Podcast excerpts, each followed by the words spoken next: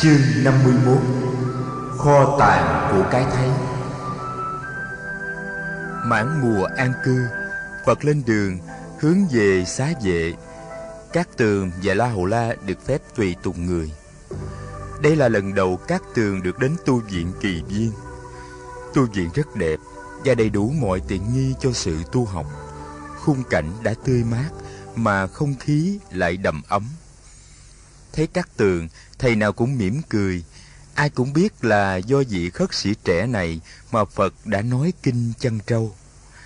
Các tường nhận thấy rằng trong một hoàn cảnh thuận tiện cho sự tu học như thế này, chắc chắn chú sẽ đạt được nhiều tiến bộ.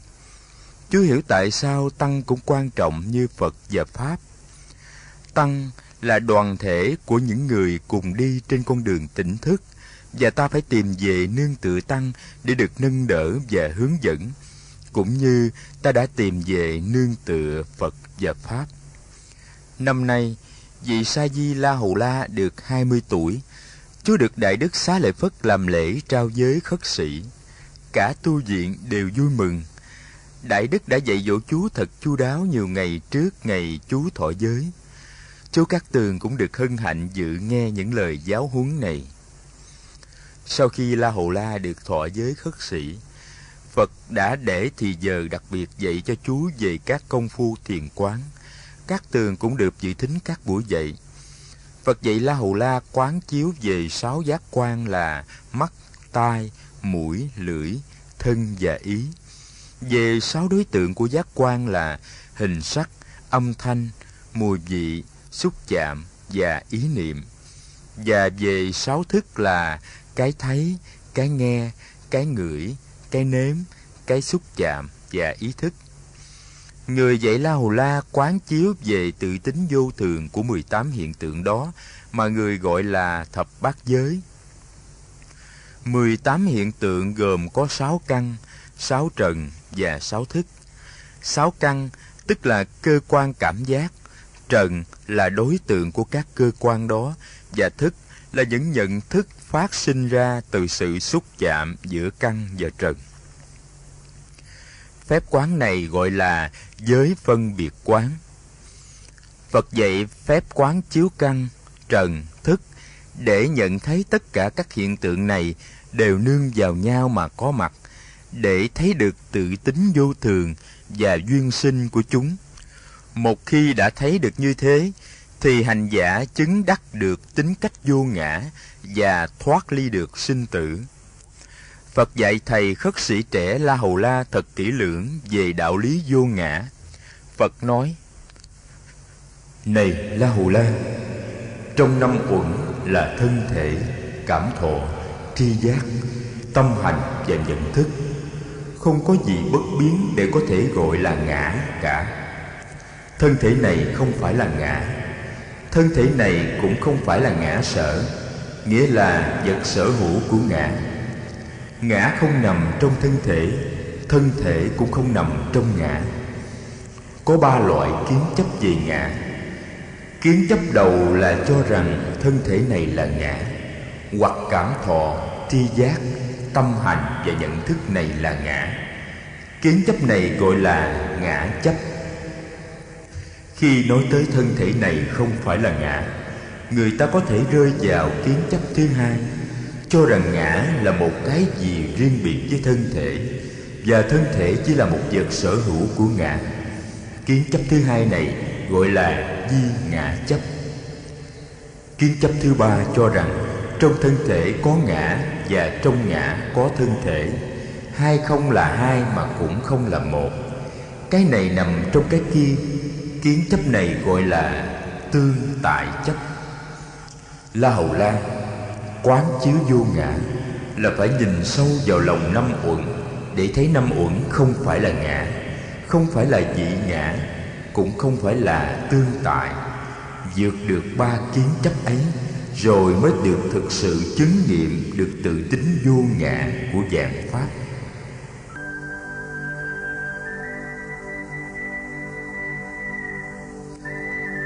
Tại tu viện cấp cô độc này, Có một thầy tên là Thera. Các tường nhận xét rằng, Thầy này ít ưa nói chuyện với ai, và đi đâu cũng đi một mình, làm gì cũng là một mình. Đại đức thera không làm phật lòng ai, cũng không phạm vào giới điều nào. Nhưng thầy sống có vẻ lẻ loi và không thật sự hòa hợp với đại chúng. Các tường đã có lần tới gần thầy để gợi chuyện, nhưng thầy cũng tránh đi mọi người đặt tên cho thầy là người ưa sống một mình các tường biết rằng phật thường khuyến khích các thầy tránh tụ họp chuyện trò tránh những buổi nhàn đàm vô ích để có thì giờ sống một mình mà thiền quán nhưng chú cảm thấy cách sống của thầy Thera không thực sự là cách sống mà Phật muốn. Một buổi chiều, nhân có cơ hội, các tường đem chuyện này trình bày lên Phật. Ngày hôm sau, trong giờ pháp thoại, Phật gọi Đại Đức Thê ra lên và hỏi Thầy là người ưa sống một mình, làm cái gì cũng ưa là một mình và tránh sự chung đụng với các thầy khác, có phải vậy không? Đại Đức đáp Bạch Thế Tôn đúng như vậy. Thế Tôn thường dạy người khất sĩ nên biết độc cư, nghĩa là nên sống một mình mà. Quay lại đại chúng, Phật nói các vị khất sĩ, tôi muốn dạy cho các vị thế nào là thật sự biết sống một mình. Người thật sự biết sống một mình là người biết an trú trong chánh niệm. Người ấy ý thức được những gì đang xảy ra trong giây phút hiện tại những gì đang xảy ra trong cơ thể trong cảm giác trong tâm ý và nơi những đối tượng của tâm ý người ấy biết quán chiếu sự sống trong giờ phút hiện tại không tìm về quá khứ, không tưởng tới tương lai. Vì quá khứ thì không còn, mà tương lai thì chưa tới. Sự sống chỉ có mặt trong giờ phút hiện tại. Nếu ta bỏ giờ phút hiện tại, ta đánh mất sự sống. Này các vị, thế nào là tìm về quá khứ?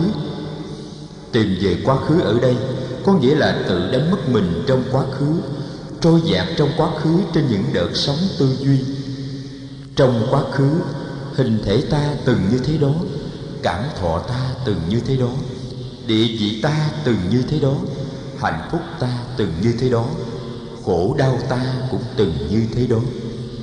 Phát khởi lên những tư duy như thế và bị ràng buộc bởi những gì thuộc về quá khứ, đó là tìm về quá khứ. Này các vị, thế nào là tưởng tới tương lai? Tưởng tới tương lai ở đây có nghĩa là tự đánh mất mình trong tương lai, trôi dạt trong tương lai, trên những đợt sống tư duy, lo sợ hoặc mơ tưởng. Trong tương lai, hình thể ta sẽ được hay sẽ bị như thế đó? Cảm thọ ta sẽ được hay sẽ bị như thế đó? Hạnh phúc ta sẽ được như thế đó? Khổ đau ta sẽ bị như thế đó? Phát khởi lên những tư duy như thế và bị ràng buộc bởi những ước mơ hoặc lo sợ về tương lai. Đó là tưởng tới tương lai. Này các vị, trở về giây phút hiện tại là để tiếp xúc với sự sống và để quán chiếu sự sống. Nếu không tiếp xúc thì không thể quán chiếu. Chánh niệm giúp ta trở về hiện tại, tiếp xúc với hiện tại và quán chiếu sự sống trong hiện tại trở về hiện tại, không có nghĩa là tự đánh mất mình trong những đam mê hoặc sầu khổ về hiện tại. Nếu bị ràng buộc bởi những đam mê và sầu khổ về những gì đang xảy ra trong hiện tại, thì sự sống cũng không có mặt. Sự sống không có mặt vì chánh niệm không có mặt. Này các vị khất sĩ, người biết sống một mình là người biết an trú trong hiện tại. Dù người ấy đang ngồi giữa đám đông một người ngồi trong rừng sâu mà nếu không có chánh niệm, nếu bị những con ma quá khứ và tương lai lôi cuốn và ám ảnh, thì người ấy vẫn không phải là người biết sống một mình. Rồi phật đọc cho các thầy nghe một bài kệ. Đừng tìm về quá khứ, đừng tưởng tới tương lai. Quá khứ đã không còn, tương lai thì chưa tới. Hãy quán chiếu sự sống trong giờ phút hiện tại, kẻ thức giả an trú, vững chãi và thảnh thơi. Phải tinh tiến hôm nay, kẻo ngày mai không kịp, cái chết đến bất ngờ, không thể nào mặc cả. Người nào biết an trú, đêm ngày trong chánh niệm, thì mâu ni gọi là người biết sống một mình. Đọc xong bài kệ, phật cảm ơn đại đức thê ra và bảo thầy đi xuống. Người không trực tiếp khen hay chê thầy, nhưng chắc chắn là lần này đại đức thực sự hiểu được ý phật.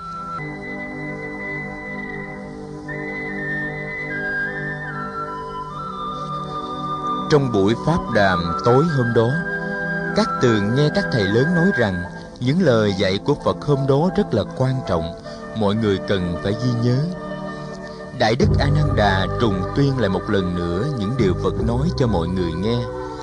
Thầy đọc lại bài kệ của phật một cách trôi chảy và thông suốt. Các tường lấy làm lạ. Hình như thầy a nan đà nhớ hết những lời phật nói không sót một tiếng nào. Cách nói, lời nói và cú pháp giống hệt như khi phật nói. Khi đại đức a nan đà trùng tuyên xong lời phật, đại đức maha katkana đứng lên nói ta nên lấy lời phật dạy hôm nay làm thành một kinh văn. Thưa các huynh đệ, tôi xin đề nghị gọi kinh này là kinh người biết sống một mình. Và cũng xin đề nghị tất cả các huynh đệ học thuộc lòng để hành trì. Ít nhất mỗi người trong chúng ta đều phải học thuộc lòng bài kệ. Đại đức maha kassapa đứng dậy tán đồng ý kiến này.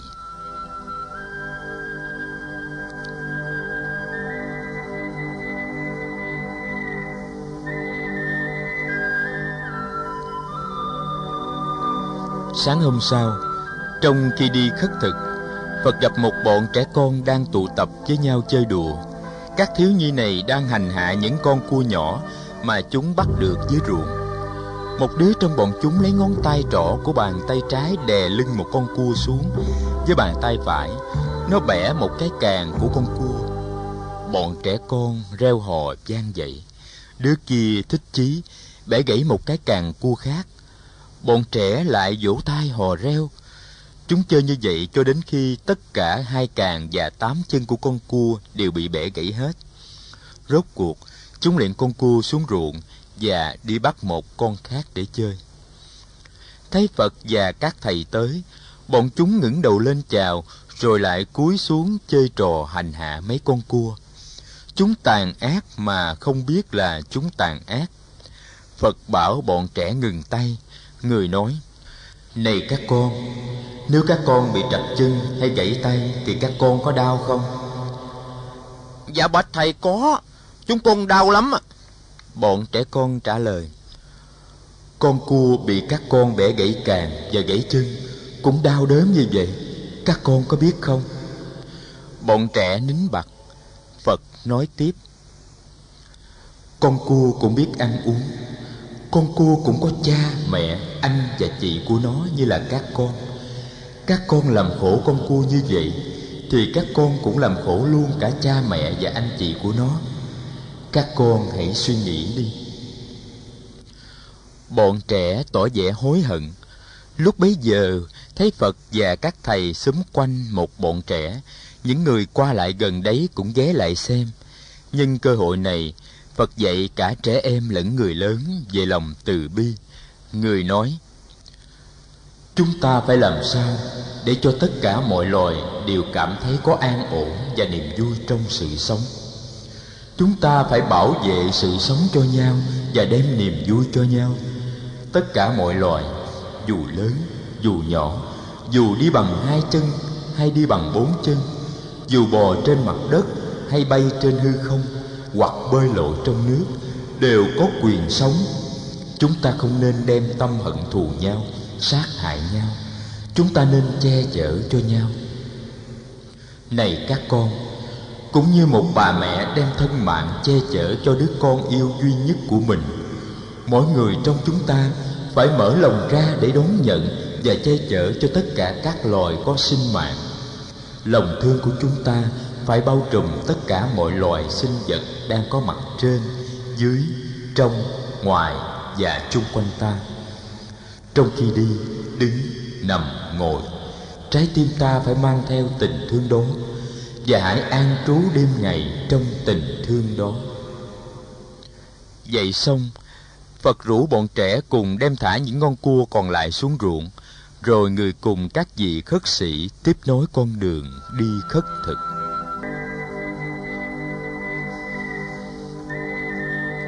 Các tường biết phật rất chú tâm đến việc hướng dẫn trẻ em, nên chú bạn với chú la hầu la tổ chức những buổi tập hợp thiếu nhi tại tu viện kỳ viên để các em có dịp được học hỏi với phật.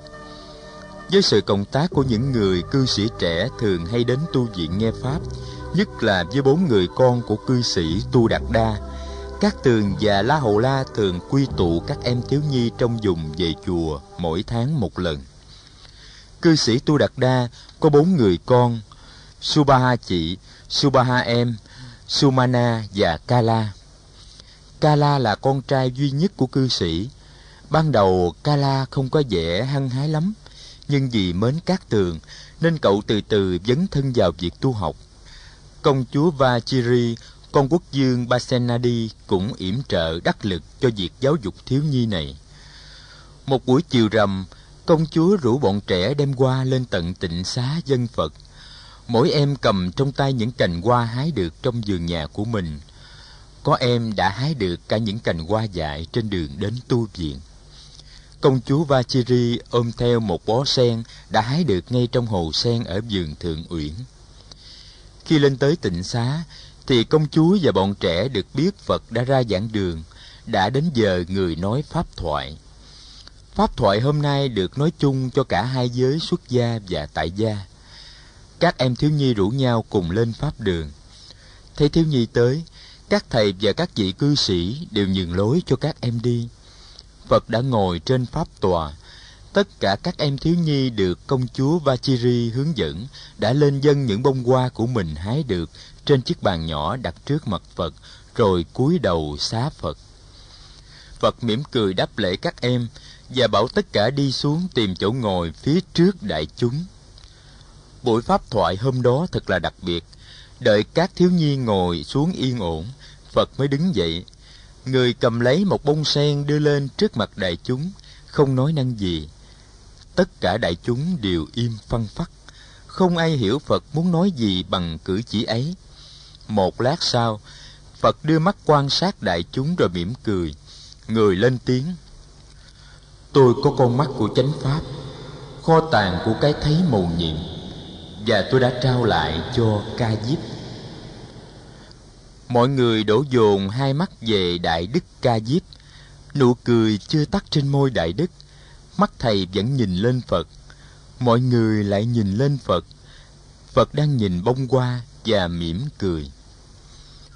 Các tường không hiểu gì hết và nghĩ rằng có nhiều người cũng ngẩn ngơ như chú chú biết điều quan trọng nhất trong lúc này là giữ chánh niệm và chú bắt đầu theo dõi hơi thở theo phương pháp đã được học với phật chú thấy bông hoa phật cầm trên tay là một bông sen trắng đang lúc hé nở bàn tay Phật cầm đóa sen trong một dáng điệu thật thanh tao và trang trọng. Ngón tay cái và ngón tay trỏ kẹp cuốn hoa vào giữa, và cuốn hoa nằm xuôi ép theo lòng bàn tay. Chính bàn tay Phật cũng đẹp như một bông hoa, và đó sen trắng phía trên, tinh khiết và màu nhiệm, cũng có vẻ như là một bàn tay khác của người. Các tường cảm nhận được cái đẹp tinh khiết và trang trọng mà không cần suy tư tìm hiểu. Bất giác chú cũng mỉm miệng cười.